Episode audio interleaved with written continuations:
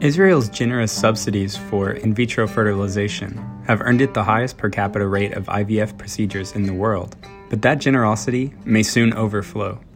Israeli IVF providers have warned that they may soon be overwhelmed by decades long buildup of frozen embryos.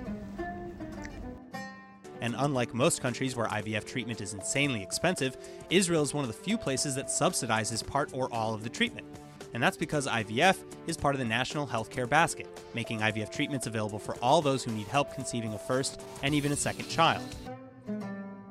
Israeli law provides government subsidies for the storage of fertilized embryos for five years. Once that limit is up, couples can continue to store them at cost, use them, donate them for medical use, or dispose of them.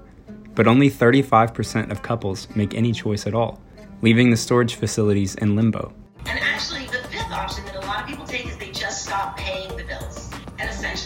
Doctors then have to decide what to do with the frozen embryos.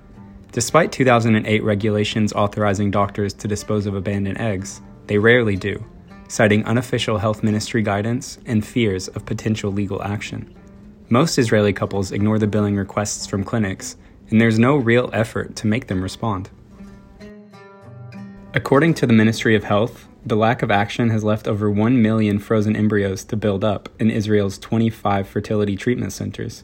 That's roughly the same number of embryos estimated to be currently frozen in the United States, a country with nearly 35 times the population. Over the past decade, IVF units in Israel spent 1.6 billion shekels, around $457 million, on the liquid nitrogen tanks and electricity required to keep embryos frozen. In 2020, in part to manage these costs, a Health Ministry Advisory Council recommended ending IVF subsidies for women over 41 years old altogether. But despite the potential changes, egg freezing is on the rise in Israel. And here in Israel, egg freezing has increased fourfold since 2015. It's one of the fastest growing sectors of the exploding fertility industry, which brought in over $16 billion in 2020 and is expected to be worth more than 28 billion by 2025. One potential use for the embryos is donation to childless couples, who generally import eggs from abroad. As Jewish descent is through the mother, some rabbinic authorities consider the offspring of non Jewish eggs to be Gentiles who must undergo conversion. Using embryos from Israeli parents could eliminate that doubt.